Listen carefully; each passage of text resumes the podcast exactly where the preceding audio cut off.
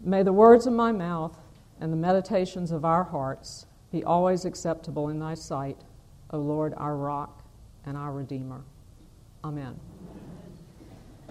So, I want to start out just a little bit talking about Greece. Um, Greece is a country, as you know, that is very rich in history.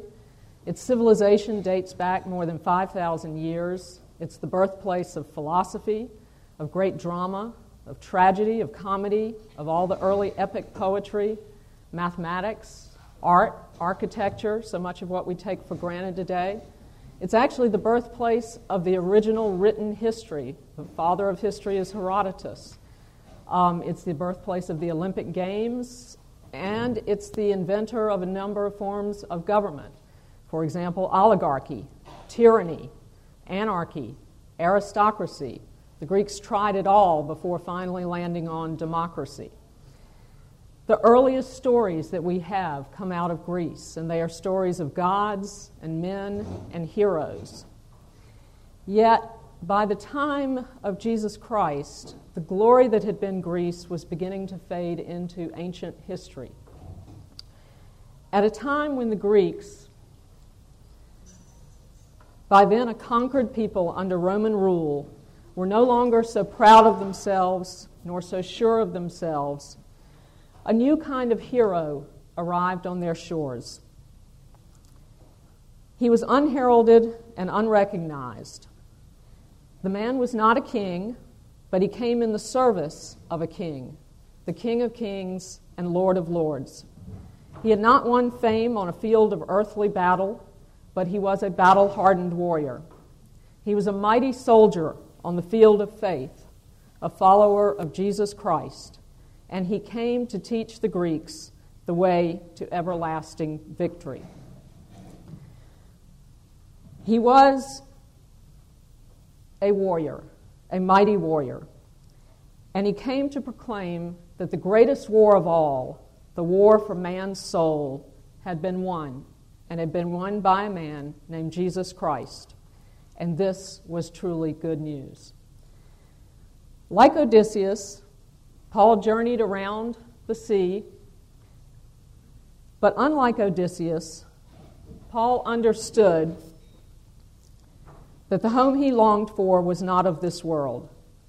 He journeyed toward a heavenly home that be, could be gained only when he had fought the good fight, finished the race, and kept the faith. Today, Paul's story is known, but even more importantly, the one whom he fought to share, the one who died to save us all, is now known from Jerusalem to the ends of the earth. The spread of Christianity around the world is due in large part because of the perseverance of Paul. Our Odyssey followed in the footsteps of Paul.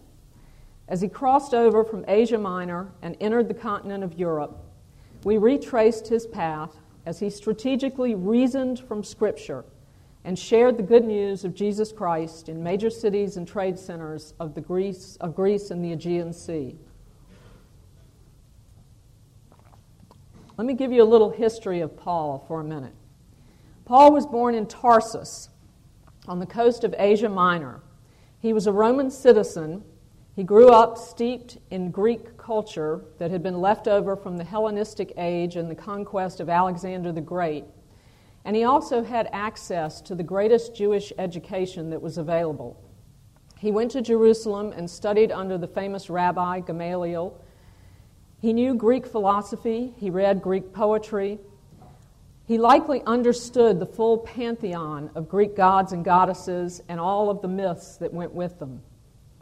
He lived in a historic place, in a historic time, and within his own person, he combined the three different cultures of the ancient world the Greeks, the Romans, and the Jews. In fact, before Paul was born, just a couple of decades before he was born in Tarsus, the queen of Egypt, Cleopatra, had journeyed to his hometown. And she was meeting Mark Antony there. She arrived in the city on a golden barge, rowed by silver oars, with purple sails. and the whole barge was adorned and festooned with flowers and perfumed oils. She herself stood on the bow as she came into port, and she was dressed as Aphrodite, the Greek goddess of love. As you can imagine, it was a spectacle. Without a doubt, that story was told and retold in the city of Tarsus for generations, and undoubtedly, Paul was familiar with it. In Acts 21, Paul says to a Roman soldier, I am a Jew from Tarsus in Cilicia, a citizen of no ordinary city. And certainly that was true. Paul was zealous for the Jewish faith. As I said, he had studied under the greatest rabbi of the time, Gamaliel, and he spent the first 30 years of his life trying to destroy the new Christian faith because he believed it was leading the Jews astray. But then Paul himself was transformed. He was struck down and blinded on the road to Damascus, and he heard a voice and a vision saying to him, Paul, Paul, why do you persecute me? Who are you, Lord? asked Paul. And the voice replied, I am Jesus, whom you are persecuting. Rise and enter the city, and you will be told what to do. Paul himself told that story many times over the next 30 years of his life. On the road to Damascus, Paul met the resurrected Jesus face to face, and he was dramatically transformed. After regaining his sight, he disappeared into the Arabian desert for about three years. I like to imagine that he probably took all of the knowledge that he had gained by studying with Gamaliel and that he spent those years trying to reconcile everything he knew about Jewish history and Jewish law and prophecy with the Jesus that he had met face to face in that vision, and whether Jesus really truly fulfilled all of the law and the prophets. When Paul showed back up again, he was a man transformed.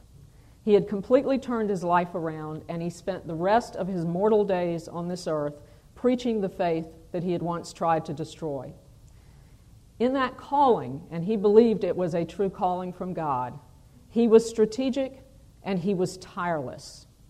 He had seen the re- resurrected Jesus, and he wanted to carry that witness to the ends of the earth. Only death silenced his lips. But his words today still testify to us. For Paul, his faith was no private matter. He believed in engaging the culture, going out into it, and winning souls for Christ. He believed it was a battlefield. He was an encourager. He brought people to faith in Jesus, and then he connected them in fellowship, in the fellowship of believers. And thereby, by joining brother and sister to brother and sister, he created the earliest churches, the very bodies of Christ. Paul visited these fledgling churches when he was able to, to further strengthen and encourage them in their faith. And when he was not able to be there, he wrote lengthy letters to them. He never stopped correcting, reproving, strengthening, encouraging, and building up the body of believers. It's a lesson for all of us. Our Odyssey, as you can see, followed closely on Paul's second missionary journey as he traveled with Silas, Luke, and Timothy. We added a few stops on our Odyssey that came from his third missionary journey, and then there were one or two stops that Paul likely didn't hit, or we have no record of hitting, but if he was sailing around the Aegean, it's entirely likely that he landed on these places. So, we were on the move just as Paul was on the move.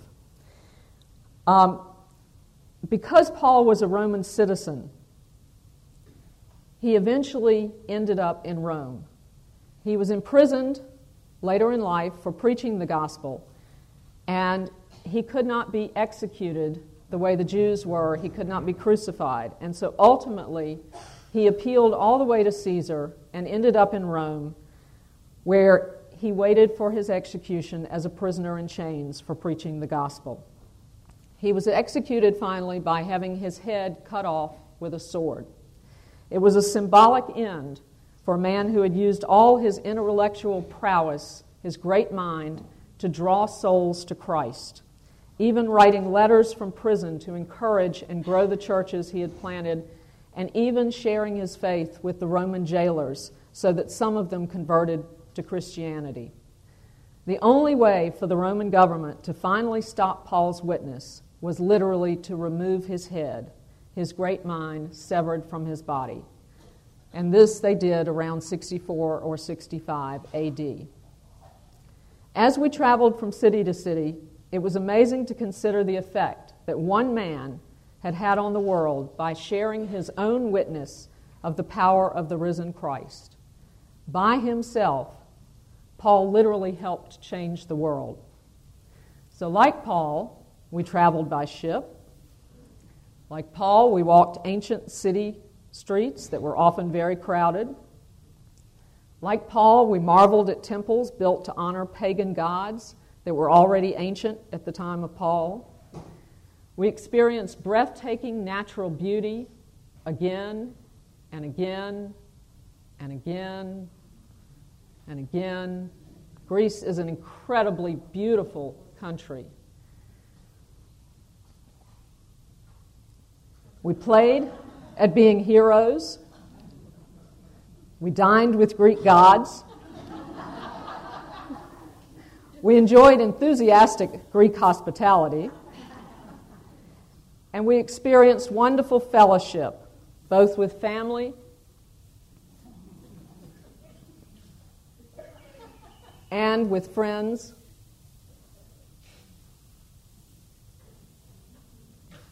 We sailed along on Homer's wine dark sea I wish I could say that our vessel was as sleek as this one. Unfortunately, it looked more like this. Um, we stopped in magical ports on scattered islands, and we dined like the best Epicureans in the world, meal after meal after meal after meal after meal. And we even sampled local delicacies when we had the opportunity. In short, our journey was not much like Paul's.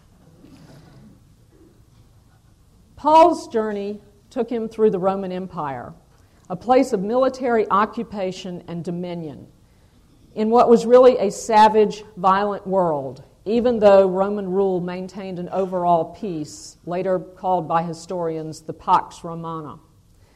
Because Roman soldiers were charged with keeping the peace, the empire was fully connected by roads and even what would be considered major highways, and all roads eventually led to Rome. Greece was, Greek was the common language of all educated people, and the Romans had largely adopted the Greek gods and much of Greek art, architecture, and culture.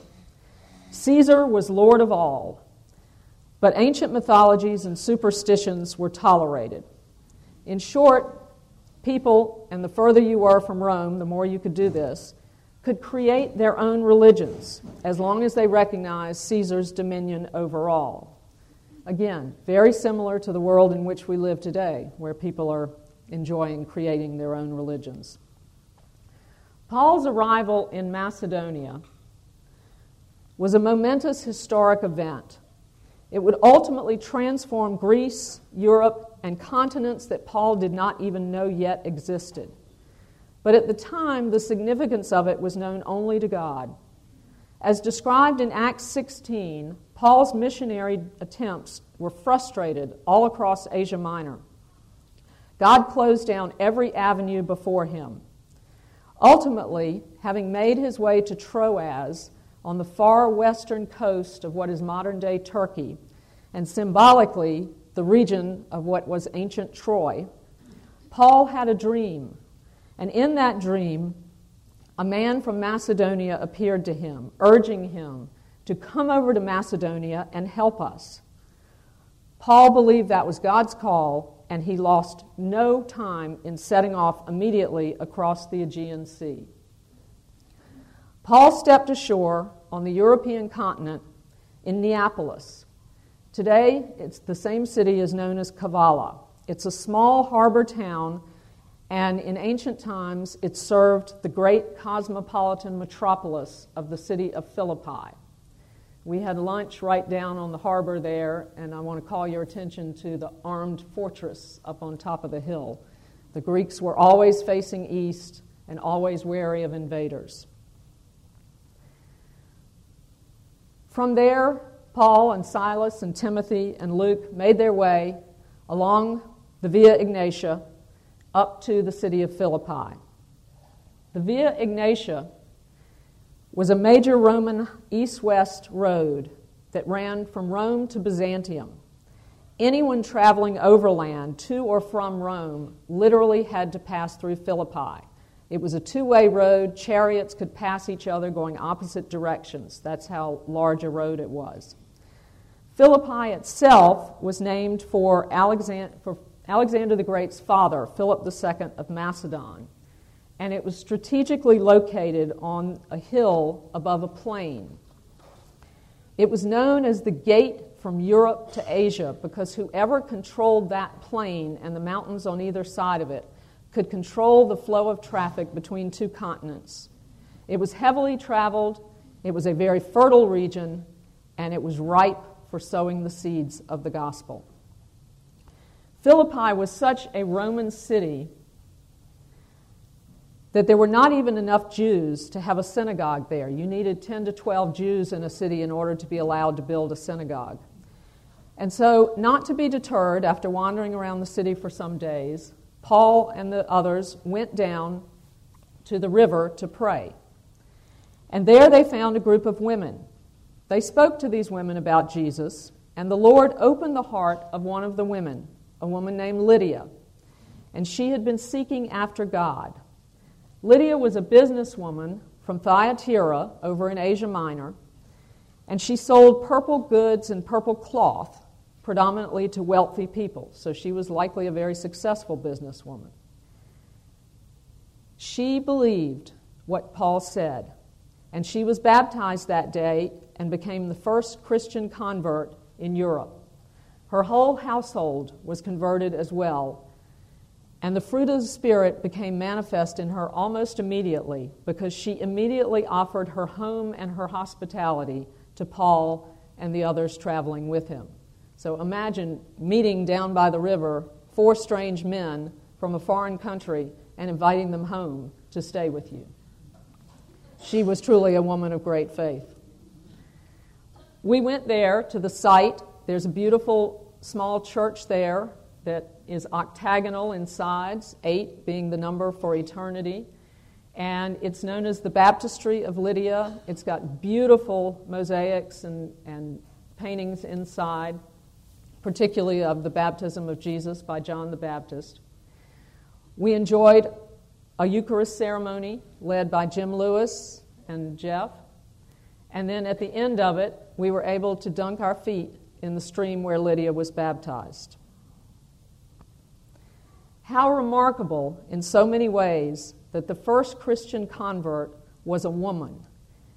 And not only that, but a businesswoman who had enough wealth to have houses and likely traveled between two continents. She obviously was energetic about sharing her gifts, and she was energetic about helping these new missionaries. A woman that warm and welcoming undoubtedly had a lot of friends. And as we know, ladies like to talk to their friends. So you can imagine that very soon her friends in Philippi heard of her new faith. And so the seeds of the gospel began to grow in Greece. But, as is so often the case, in Philippi, when the gospel is preached, it attracts the notice of those who oppose it.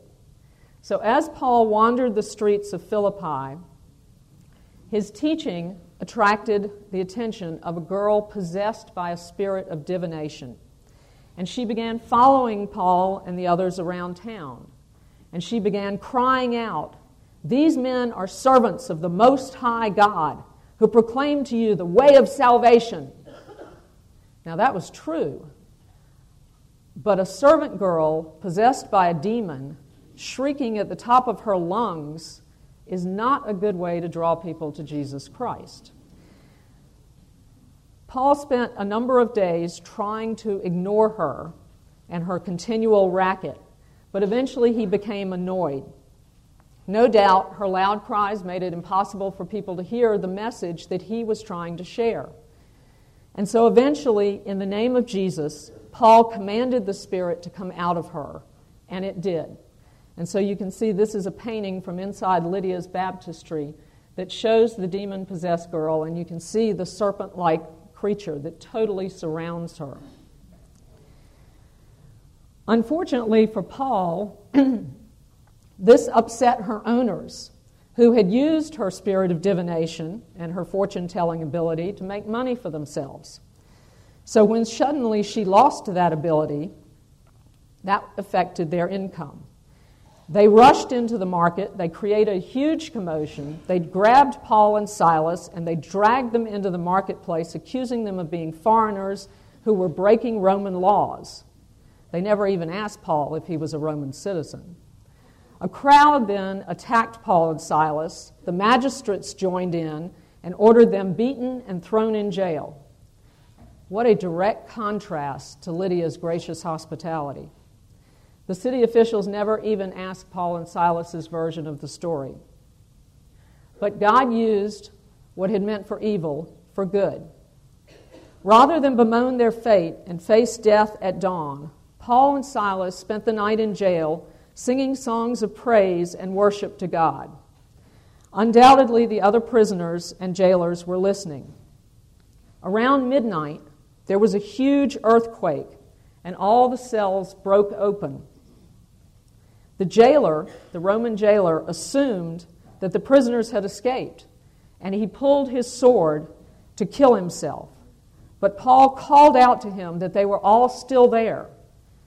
The man called for light and rushed into the dark prison cell, only to be introduced to the light of the world, Jesus Christ.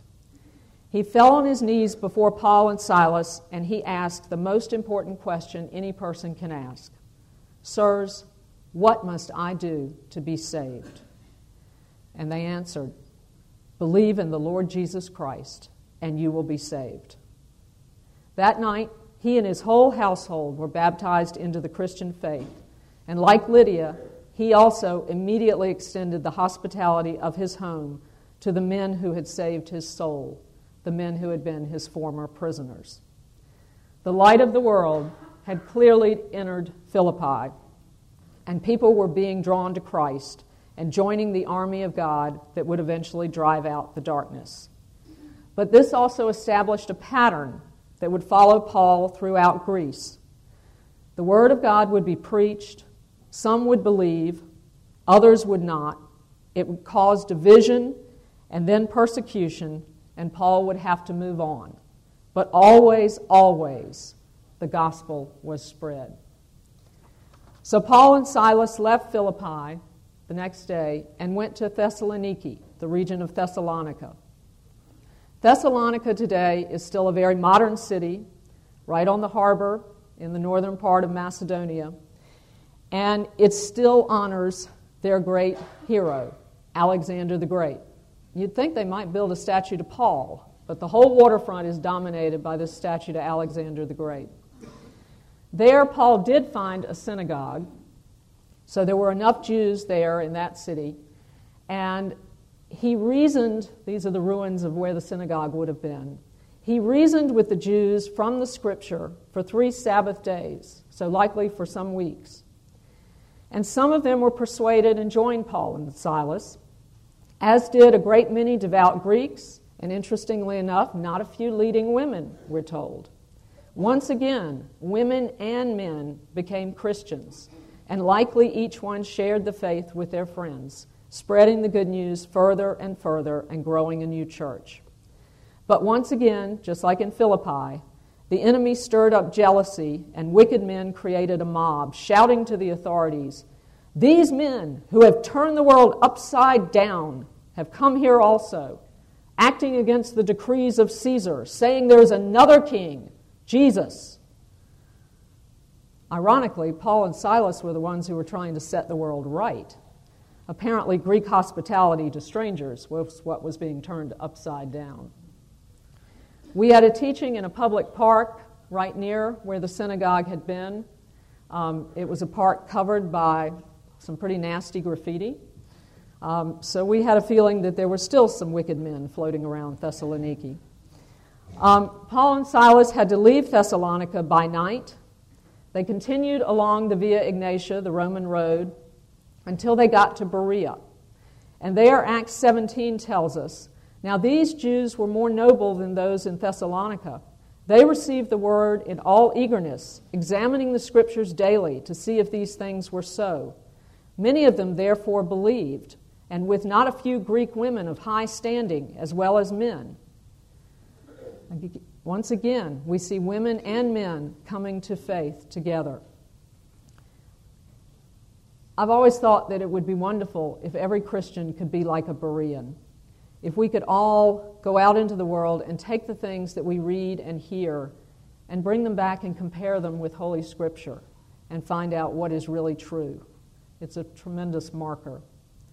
Unfortunately for Paul, he could not linger long in Berea either. Those who had risen up against him and his teaching in Thessalonica soon learned that the word of God was being proclaimed in Berea and they came there also agitating and stirring up crowds. So the brothers sent Paul off by ship, and by ship he came to Athens. So Paul came to this great ancient city. Undoubtedly, he came with great expectations because he had studied the ancient Greeks, he had read their philosophy and their poetry. Athens had been one of the world's oldest and greatest cities. In its history, it had been a center of art, of culture, of philosophy. It's considered even today the cradle of Western civilization. 500 years before the birth of Christ, the Greek poet Pindar wrote of the city of Athens City of light, with thy violet crown, beloved of the poets, thou art the bulwark of all of Greece. So Athens was a magnificent city, and likely Paul arrived as an enthusiastic tourist. But Athens was also a very pagan, idol worshiping city, which is what we all are. We all find idols to worship. And the elite of Athens at that time were also philosophers, but they were Epicureans who believed in eat, drink, and be merry, for tomorrow ye may die, and Stoics who believed in no pleasure at all. Yet, interestingly enough, as we know, God works in history, and He is always preparing the soil. So let's th- look at how God prepared the soil of this pagan city with its acropolis full of temples to multiple different gods, its Parthenon built to honor the goddess Athena, the goddess of wisdom, that still lingers today. 400 years before Paul arrived, Socrates, perhaps the greatest Athenian philosopher of Athens' golden age, and perhaps even the greatest philosopher who ever lived, had intellectually argued for the existence of one creator God, the light and source of all. As recorded in Plato's Allegory of the Cave, Socrates described a cave to his listeners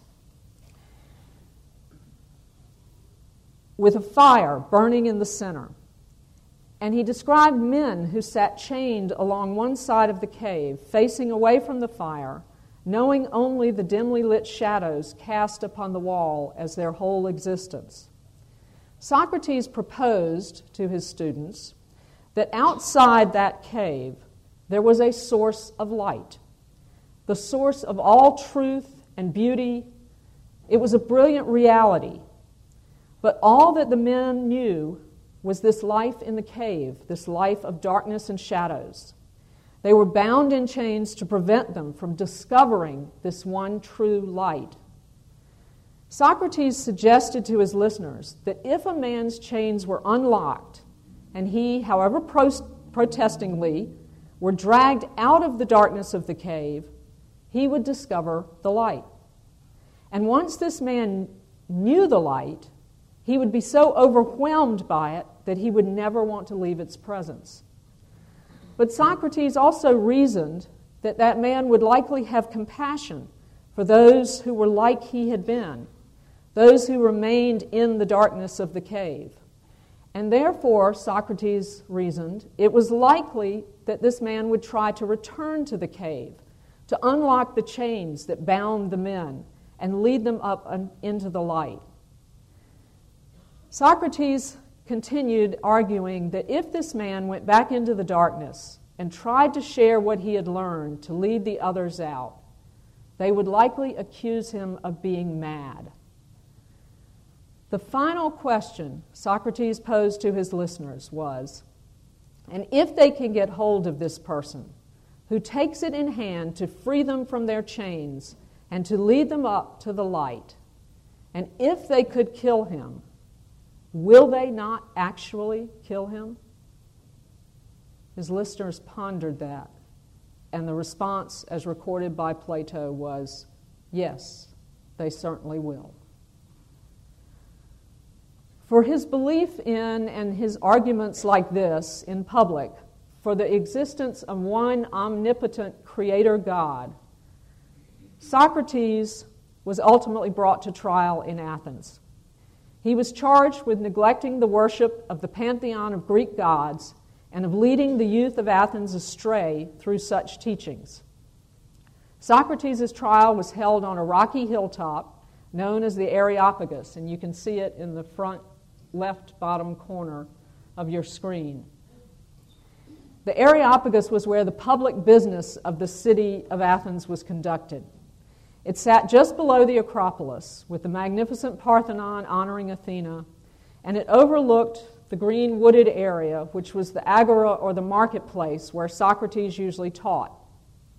Socrates argued his own defense, and he did it rather brilliantly if you've ever read Plato's Apology.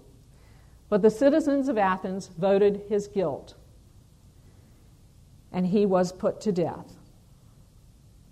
He drank a cup of hemlock, and he died according to the laws of Athens. Athens' polytheistic pagan culture tried to kill the truth of God by putting to death the man who argued for his existence 400 years before the birth of Christ.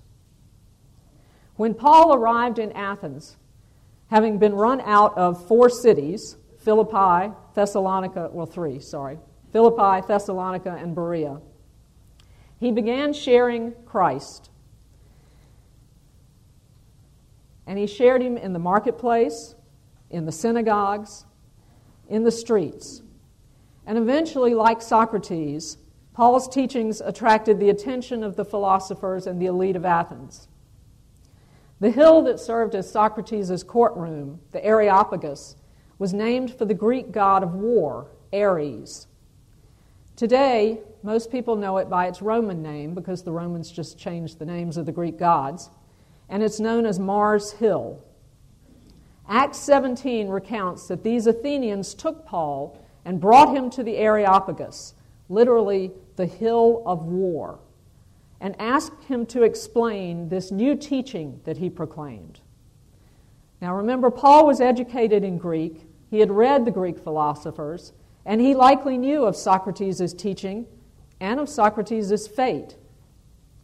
I imagine Paul found his situation at that moment rather sobering. But that knowledge did not dent the fervor as he stepped atop the Areopagus and told the descendants of those who had killed Socrates quote, the God who made the world and everything in it, being Lord of heaven and earth, does not live in temples made by man. And you can just imagine Paul turning and gesturing up to the Acropolis and all of the temples the Parthenon, the Erechtheum, the statue to Nike, the goddess of victory. He went on, nor is he served by human hands, as though he needed anything since he himself gives to all mankind life and breath and everything.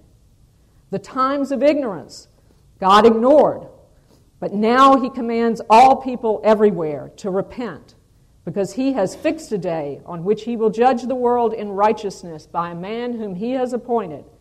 And of this he has given assurance to all by raising him from the dead.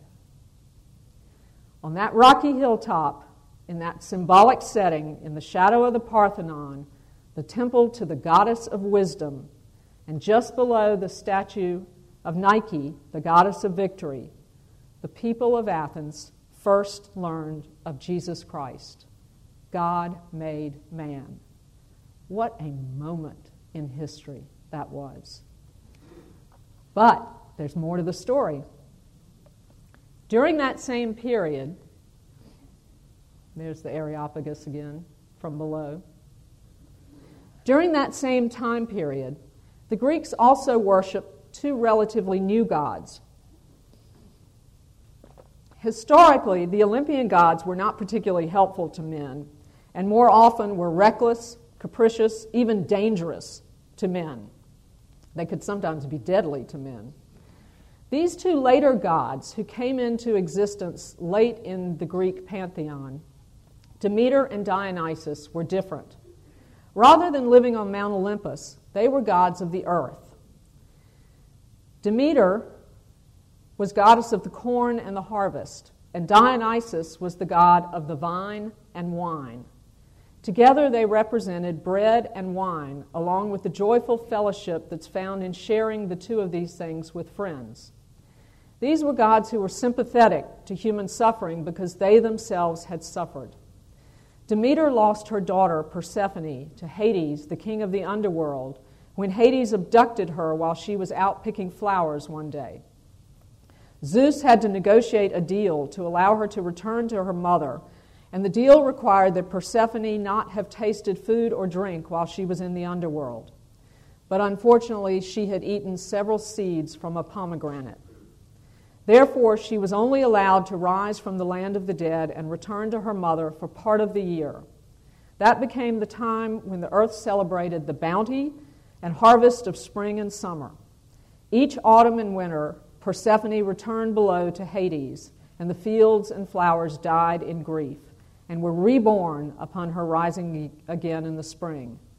The pomegranate flower came to symbolize resurrection, rebirth, and new life. And the next time you're worshiping in St. Philip's, look up at the ceiling and you'll discover that it is full of pomegranate flowers. Dionysus, as god of the, of the, uh, god of the wine, was also literally the vine. Each year, the grapevines, which cover the mountainsides of Greece and grow so well there, were pruned back to the earth, back to gnarled, dead stumps, and their branches were burned in a hot fire. As the personification of the grapevine, Dionysus himself was believed to die painfully each fall and be resurrected with new fruitful life again each spring. These two gods were worshipped as part of the mystery rites because the Greeks believed that their descent into death and their resurrection or ascent to new life could not fully be explained by men. When Paul left the Areopagus after sharing the news of the resurrection of Jesus Christ, Acts 17 tells us some men joined him and believed, among whom were also Dionysius the Areopagite one of the initial believers in Athens, that cosmopolitan cultural ancient center of the world, was a man named for the pagan god of the fruitful vine. Jesus said, I am the true vine, and my Father is the vine dresser. A follower of Dionysus heard about Jesus from Paul and believed in the one true God. Dionysus the Areopagite would grow, go on to become the first bishop of Athens, where he would shepherd the growing flock of Christians amidst that secular pagan culture. So God cares for every detail. The Greeks were spiritual seekers, and you can see in looking at the detritus that is all around the ruins that there are symbols to pagan gods and symbols to Christian gods. But for 3,000 years before Christ, they had literally tried everything under the sun. Yet all their deities, all their worldly pride, their great military victories, their heroes, their architecture, their art, nothing could satisfy their souls. They yearned for something more. So sure were these Greeks that there was something just beyond their comprehension that Paul noted when he proclaimed the faith to them. They even had an altar to an unknown God. They had erected a spiritual signpost, but they needed a guide to direct them to the destination to which it pointed. The Greeks had imagined the Christ story hundreds of years before the birth of Jesus. For centuries, they had literally been brushing up against the truth. They were ready to meet the God they did not know, and Paul came to proclaim him. Literally, the world was never the same. Paul left Athens after that and went to Corinth, and so did we. And Corinth is located on the isthmus between the Peloponnesian Peninsula and the mainland of Greece. It is an international port city, and even today it connects the two Adriatic and the Aegean seas, and you can see there's ship traffic that goes back and forth. As with most international port cities, though, Corinth offered what sailors most seek when they step ashore after a long sea voyage. It was a city brimming with corruption, with sex, and with every kind of sin imaginable. It's possible that Paul recognized a little bit of his hometown of Tarsus when he landed in Corinth. He understood the problems, and with God's help, he addressed them. He teamed up very quickly with Aquila and Priscilla who had fled Rome. They were Jews when Claudius expelled the Jews from Rome. And as was his pattern, he first began by reasoning with the Jews in the synagogue on the Sabbath. Eventually, the Jews there opposed and reviled him, and so Paul just simply moved over to the Gentiles. He literally moved next door. He set up in the house of Titius Justus, which was right next door to the synagogue. Paul was encouraged by a dream, by God in a dream, and he ended up staying in Corinth for a year and a half, preaching and teaching about Jesus in the midst of that city of sin. And even today, you can see there are many ruins to the pagan gods. We had an incredible teaching by Jeff. And just to remind us that Satan always lurks nearby, just as Jeff finished teaching, a snake went by his heel and underneath the rock behind him. Corinth is a city that is remarkably well preserved in many ways. Um, you can almost feel like the Apostle Paul could walk around a corner at any moment and feel right at home. From Corinth, Paul moved on and sailed to Ephesus. And so did we. Paul landed in Ephesus on the shore of Asia Minor again in an international port city that worshiped pagan gods. Unfortunately, today, Ephesus still worships pagan gods. Um, as we discovered very quickly. The Greeks, sorry, the Ephesians specifically worshipped a highly sexualized form of the goddess Artemis. Artemis was a Greek goddess, and the Greeks had believed that she was actually a lovely, chaste maiden who lived in the forest, was very shy, and spent her time caring for the deer and the rabbits and other animals. The Ephesians took this image of, of the goddess Artemis and they converted her into an overly sexualized fertility goddess, literally a patron goddess of lust and of earthly appetites. On Paul's first visit to Ephesus, he only spent a little time there reasoning with the Jews in the synagogues, and then he departed for Jerusalem and Antioch. But he came back very soon. And he spent two and a half years in the city of Ephesus. And again, he began by reasoning with the Jews in the synagogues, but when some of them began to speak evil of the way, which is what the Christians were called, the followers of Jesus, he left the synagogue once again and took his message out into the public streets of Ephesus. He used whatever public venue he could find and never stopped preaching and teaching, scattering the seeds of the world of the word. After two and a half years of an amazingly transformative time in Ephesus, and Acts tells us that a large number of people came to faith in Christ. The merchants who sold those statues began to realize that their business was dropping off.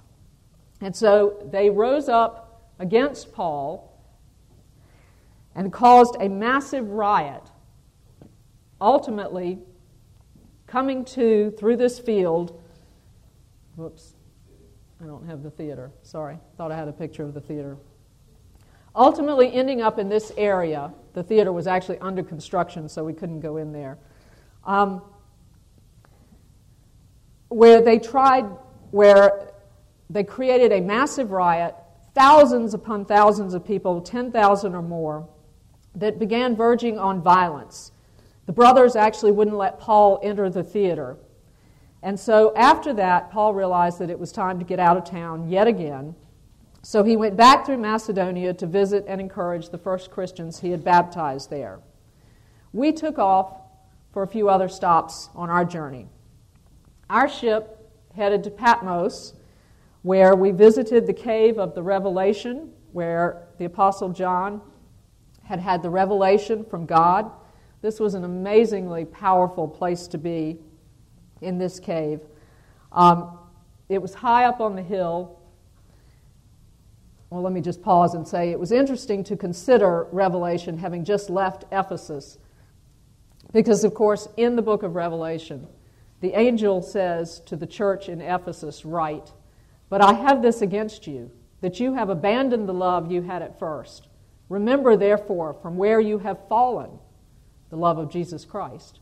Repent and do the works you did at first. If not, I will come to you and remove your lampstand from its place, unless you repent. Looking at Ephesus today and the culture there, that is a very dishonest culture, um, it was clear that Ephesus apparently did not repent. The cave of the Revelation in Patmos was a very low ceiling, dark cave. And this was where John was imprisoned. Whoops, sorry. We were able to see, I don't know if you can see on the left hand side of the screen, you are looking down at sort of a a gap in the rock wall where John would stretch out on the floor and rest his head in this groove in the rock wall. And then just beside it, above on the rock wall, outlined in silver, was a handhold, a little ledge that he would roll over and put his hand in the hold to pull himself up each morning to wake up. So you realize that his existence was fairly limited, and it's amazing that he was able to write the book of Revelation in this place. We then went on to Rhodes, where we climbed the Acropolis at Lindos. It was one of the more harrowing climbs. Um, there are, if you've been there, there are no handrails. You're literally winding up the side of a mountain on a very, very, very crowded path, and you're thinking that anybody next to you is going to push you over the edge. And apparently, they do lose tourists with some regularity there, which was we learned after we got down. Um, we saw the Acropolis, and from the Acropolis, we were able to look down into the tiny little bay of St. Paul. And the Bay of St. Paul is where allegedly Paul either was washed ashore after a shipwreck or his ship managed to put into that little harbor to escape a storm. Both stories are entirely possible because there were a number of shipwrecks, and even today there are shipwrecks dating back to the Bronze Age that litter the floor of the Mediterranean Sea there. We ended our journey at Delphi. Delphi is a beautiful little small village that hangs on the side of Mount Parnassus, and it actually overlooks the Gulf of Corinth. And from Delphi, you can see across the Gulf to the city of Corinth. So, in some ways, we had circled back almost to where we began. Delphi is an ancient religious site that honors the god Apollo, and it comes from the Greek word Delphis, which literally means the womb, like a woman's womb. The Greeks believed that Zeus, father god, had originally sent two eagles out to fly from the east and from the west, and where the eagles crossed was to mark the center of the world. It was literally at Delphi, and that was the womb of Mother Earth, the center of her, her body. Gaia, as you may know, was the ancient Earth Mother goddess that the Greeks believed in. She was older than all the other gods, and she had a son called Pytho, literally where we get our word python from, or large serpent, large snake. Pytho supposedly guarded his mother's womb, which is a little incestuous. Um, as Earth Mother, Gaia also represented both fertility and sexuality. As such, her sacred sites often had a very seductive natural beauty, and Delphi was like, like that. It was an incredibly beautiful place. Apollo, supposedly according to myths, came later to Delphi, and he was supposed to be the god of light and truth. But Apollo also had a dark side. According to legend, he took control of Delphi. He went down into the darkness of the earth and he killed the serpent Pytho. And then he installed his own priestess, but he called her Pythia, named after Pytho. The Pythia was always a very young, very beautiful girl. She lived in the temple with as many as a hundred other young, beautiful priestesses. And at Apollo's direction, she would answer questions of people who came seeking to know their future. She would do this by perching on a, on a tripod, on a cauldron that was seated over a tripod and positioned over a fissure in the rock face of the mountain from which gases would rise up from inside the mountain. She would inhale these gases, go into a trance. Oftentimes, she would actually fall off her tripod and she would answer whatever questions were put to her. The answers often came in ways that had to be deciphered, which you can imagine if she was that woozy. And usually they only became clear in hindsight.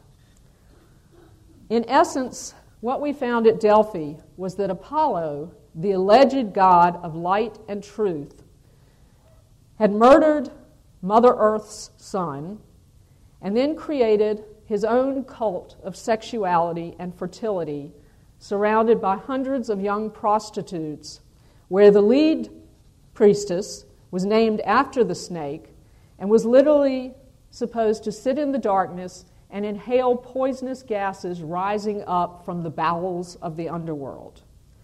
Doesn't really sound like a God of light and truth. It sounds like that the Greeks had taken the story of the true God of light and had actually turned it upside down. So Delphi offered a number of lessons for us today. The idea that great beauty can be deceptive, and that unbridled sexuality and fertility detached from the true God of light is not healthy or life giving. Every single Pythia that we have a record of died very, very young. I'm sure poisonous gases didn't help much. But interestingly enough, the oracle at Delphi continued to be sought after and to attract people for literally 2,000 years. It was only in around 300 AD, 300 years after Jesus walked the earth, that Christianity became strong enough to overwhelm the oracle at Delphi, and that disappeared. So let's think a minute about the lessons Paul may have for our world today. How is our world like that of the Greeks during Paul's time? First of all, Paul entered a pre Christian pagan world. We live in a post Christian secular world. We make light of sin. I'm using a computer that has an apple with a bite taken out of it. We all want to be as rich as Croesus was. We all want to travel as luxuriously as the gods. We want to be as beautiful as a goddess. That banner was actually hanging in the Heathrow airport in London on our way home. I couldn't believe it.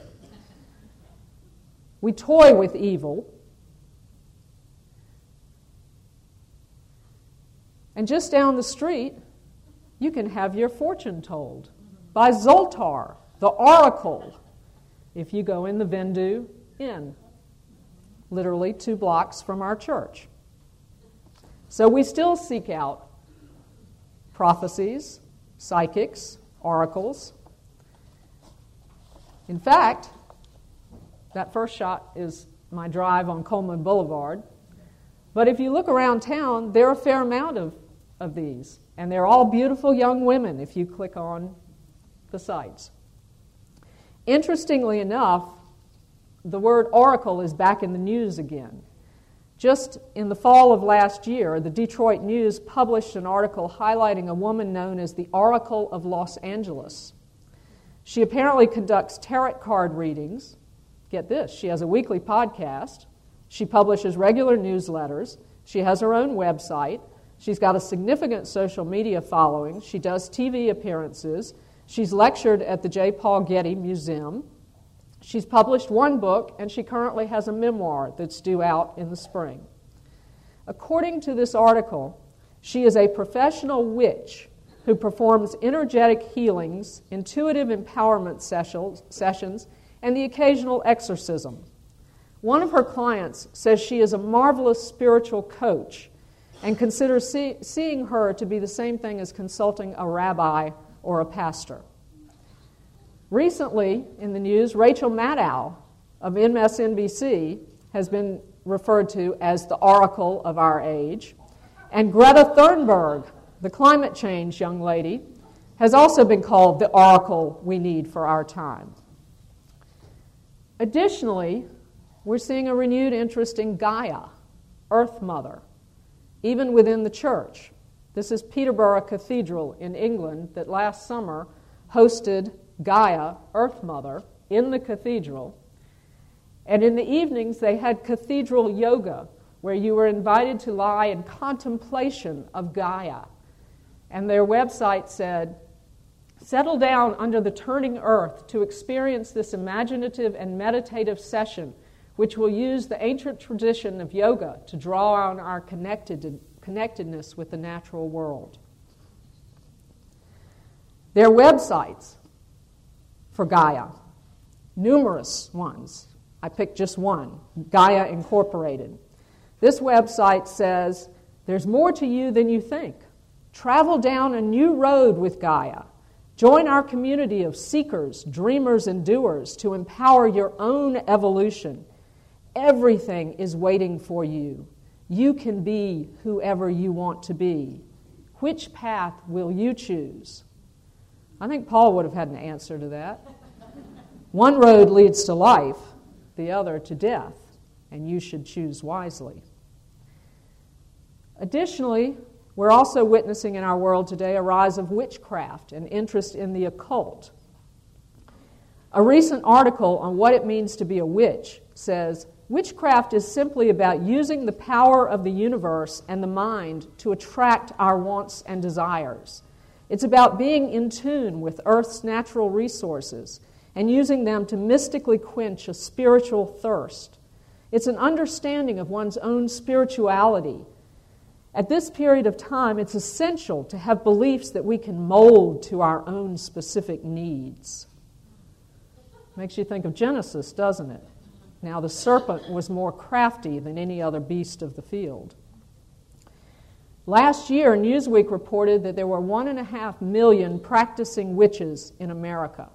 Just to put that in context, the Presbyterian Church says they have 1.4 million members nationwide, and the Episcopal Church claims 1.6 members.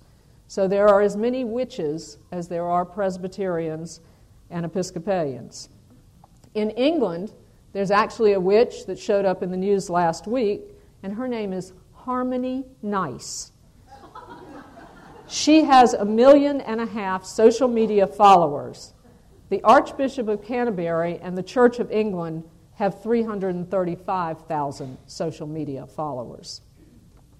Newsweek stated that Wicca has effectively repackaged witchcraft for the millennial consumption. No longer is witchcraft and paganism considered satanic or demonic. Instead, it's a pre Christian tradition that promotes free thought and understanding of earth and nature. It's a historic tool of resistance and resilience. Astrology is also part of this. The very word astrology comes from the Greek, combining astro for stars and logos, logos meaning the word or wisdom. The Apostle John tells us that Jesus is the Logos, literally the Word made flesh.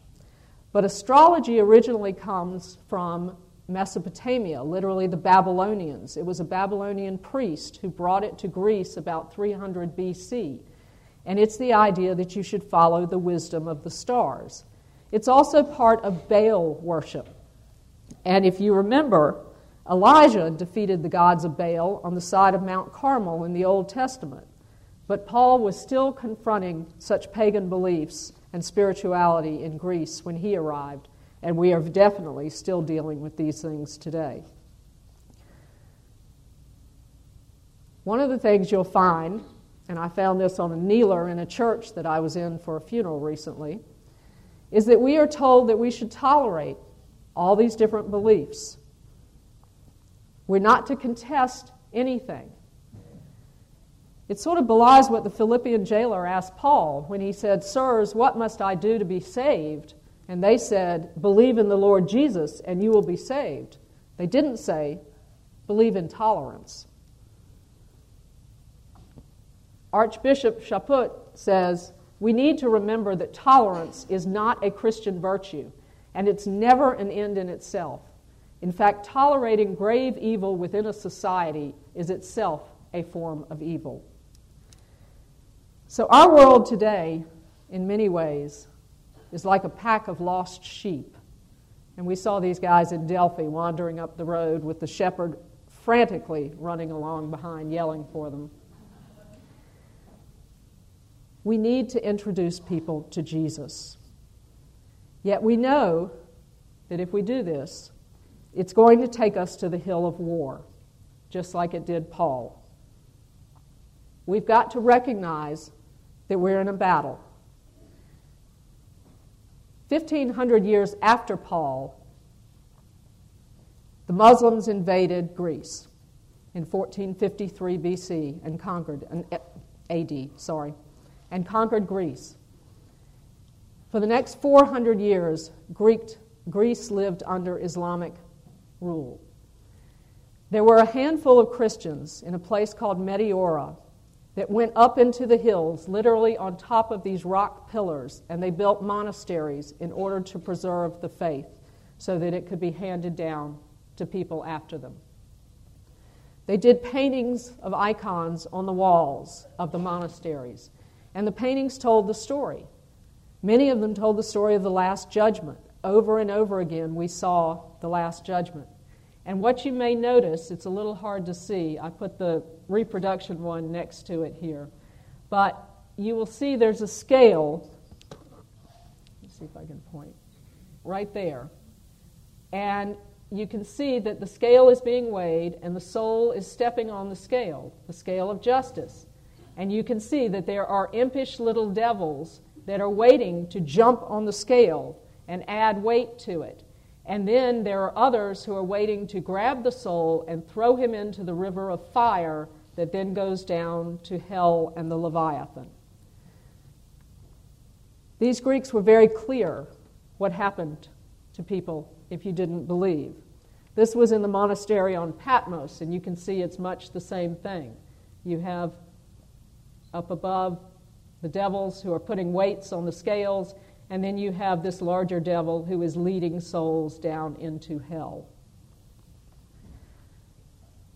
C.S. Lewis said, There is no neutral ground in the universe.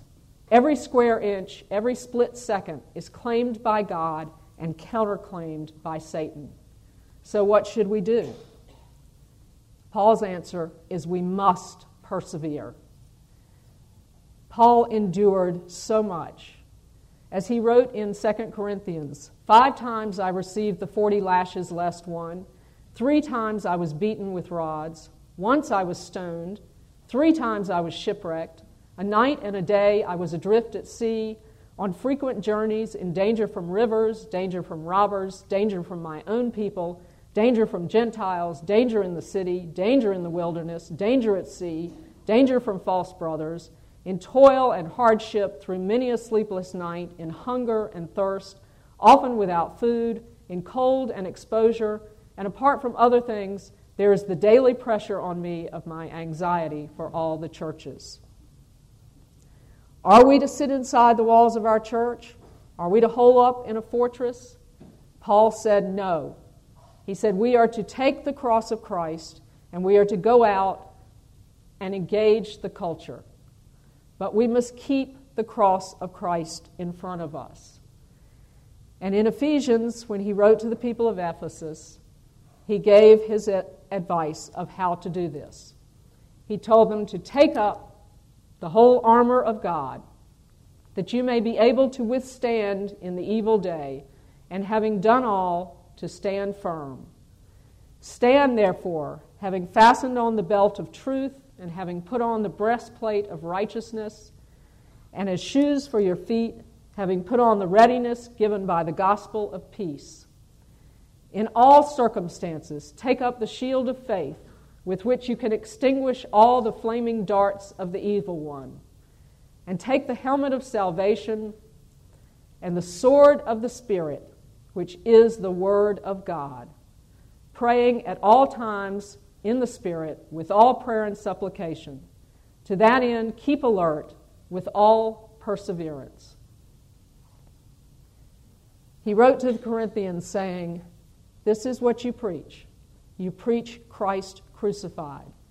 He said, When I came to you, brothers, I did not come proclaiming to you the testimony of God with lofty speech or wisdom, for I decided to know nothing among you except Jesus Christ and Him crucified. Now, the other thing that we saw in monastery after monastery was Jesus' resurrection. And again, I've used one of the reproduced images so that you could see it more clearly. But in place after place, we saw scenes of judgment, and then we saw the anastasis, literally the resurrection, where Jesus, risen from the dead, has broken down the gates of hell. You see the two gates down below, underneath his feet and bound beneath them lies Satan, wrapped in chains, trapped beneath the gates of hell. And every key, every lock that has ever held men in chains is unlocked. And Christ Himself is lifting Adam and Eve, the original sinners, up to everlasting life with Him. And notice he is not taking their hands, he's grabbing their wrists because it is nothing we can do of our own to save our souls. It is only through Christ that we can be saved. The Greeks got this, and they have preserved it for 2,000 years. They believe that Christ won the great victory, the laurel leaf. The crosses we saw all over Greece, the plaques you could buy, at the top, say Jesus Christ, Nikia, literally Nike, victory. Jesus has won the victory. Paul's final advice to Christians he included in Philippians. And he said, to protect your mind most of all and use it for Christ. He said, Therefore, my brothers, whom I love and long for, my joy and crown, stand firm thus in the Lord, my beloved. Finally, brothers, whatever is true, whatever is honorable, whatever is just, whatever is pure, whatever is lovely, whatever is commendable, if there is any excellence, if there is anything worthy of praise, think on these things. Some say today that we are like the Greeks, living amidst the fading ruins of Western civilization. Perhaps. But I choose not to believe that's true. I choose to believe that we are all called to follow Paul. We are called to be sowers of the seeds of the Word of God and to believe that God has prepared the soil ahead of us in ways that we may never realize. My great grandfather published a book in 1935 called Faith of Our Fathers. It's the battle Paul fought, it's the battle my great grandfather engaged in, and it's the same battle that we face today. He said at the conclusion of his book, It is a wide, wide sea we sail to distant horizons. It is the battle of the ages which challenges us. It calls for every possible resource of personality and spirituality, for the finest possible, possible development of Christian character, for all that we can have of faith and love, of courage and devotion, of manhood and Christ likeness. The twilight which envelops us is the twilight of dawn, harbinger of the coming day the day when the light of the world shall fill all human life with beauty. So may we be reconciled with our brothers in Christ. May we be united. May we walk together. And may we shine the light out into the gathering darkness of the world around us. May we continually, day by day, lift high the sword of the Spirit, which is the Word of God. And one of the last places that we stopped was the museum in Delphi. And in one of the back corners of one of the last rooms, there was this tiny little statue. It's made of bronze, it was only about two inches long, and it depicts the Greek hero Odysseus. It's the climactic moment in the Odyssey when Odysseus and his men have been trapped in the Cyclops cave, faced with a blind, flesh devouring monster intent on destroying them. Odysseus and his men managed to escape by literally clinging tightly beneath the sacrificial rams as they rush out the mouth of the cave and into the light.